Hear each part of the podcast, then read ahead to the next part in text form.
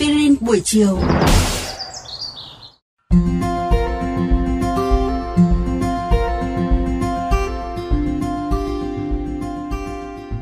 Thân chào các bạn thính giả, chào mừng các bạn đang trở lại với chương trình Aspirin buổi chiều. Và ngày hôm nay chúng tôi sẽ mang tới cho các bạn thông tin thú vị về bộ môn cờ vua ở phần tiếp theo các bạn nhé.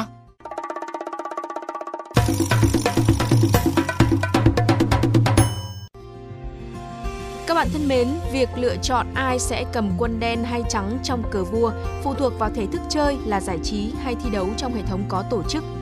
Khi ăn quân đối phương, quân tấn công sẽ di chuyển tới ô đó và thay thế cho quân đối phương tại vị trí này. Bắt tốt qua đường là nước đi ngoại lệ duy nhất. Quân bị ăn được loại ra khỏi bàn cờ. Đó là những nguyên tắc cơ bản của cờ vua ngày nay, nhưng môn thể thao trí tuệ này cũng đã phải trải qua những bước phát triển sơ khai đầu tiên. Ban đầu thì các quân cờ của người châu Âu có nhiều giới hạn về nước đi.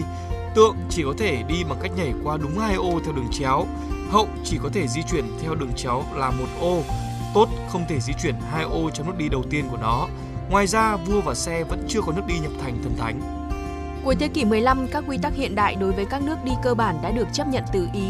Quân tốt có khả năng đi hai ô nếu đang ở vị trí xuất phát và khả năng bắt quân theo kiểu bắt tốt qua đường.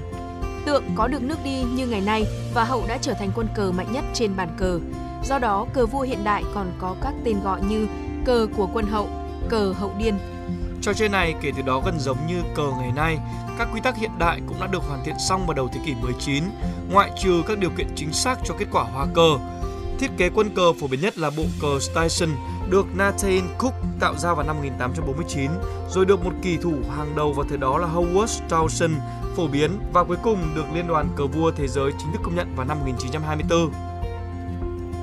Tổ chức quốc tế về cờ vua là FIDE và họ đã tổ chức giải vô địch thế giới trong hàng chục năm.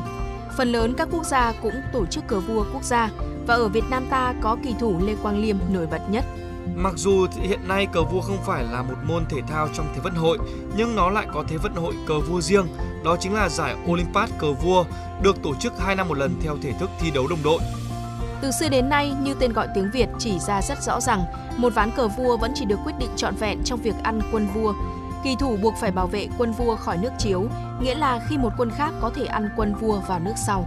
Do đó khi bị chiếu thì người chơi phải thực hiện các biện pháp nhằm cứu vua, cụ thể là di chuyển quân vua khỏi vị trí bị chiếu, ăn quân đang chiếu hay dùng, quân khác của mình bị cản đường nước chiếu nếu có thể. Nếu không có nước đi để cứu vua thì người chơi bị chiếu bí và thua cuộc. Các ván cờ không phải bao giờ kết thúc bằng chiếu bí, có thể một bên xin thua, có thể thua do hết giờ hoặc phạm luật chơi, cũng có thể xảy ra các ván cờ hòa. Một ván cờ vua được coi là hòa với điều kiện cần và đủ là trường hợp 1 theo thỏa thuận của hai bên vì không bên nào dám mạo hiểm hoặc không bên nào đủ lực lượng để chiếu hết, họ cùng rơi vào trạng thái hết nước đi. Trường hợp 2, cả hai bên lặp lại nước đi 3 lần. Và trường hợp 3 thì theo luật 50 nước đi nếu cả hai người chơi không di chuyển một quân tốt nào hoặc không ăn quân nào trong 50 lượt liên tục, ván cờ được tuyên là hòa.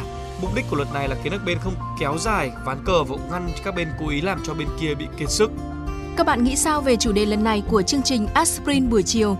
Để nghe thêm hoặc nghe lại các số Aspirin buổi chiều trên các thiết bị di động, thính giả của kênh VOV Giao thông có thể truy cập các ứng dụng Spotify, Apple Podcast trên hệ điều hành iOS, Google Podcast trên hệ điều hành Android, rồi sau đó gõ một trong các cụm từ khóa Aspirin buổi chiều, VOVGT, VOV Giao thông. Xin hãy gửi thư góp ý hay câu hỏi về hòm thư aspirin buổi chiều a.gmail.com hoặc qua fanpage Aspirin buổi chiều của chương trình. Rất mong nhận được phản hồi của các bạn. Cảm ơn quý thính giả đã chú ý lắng nghe.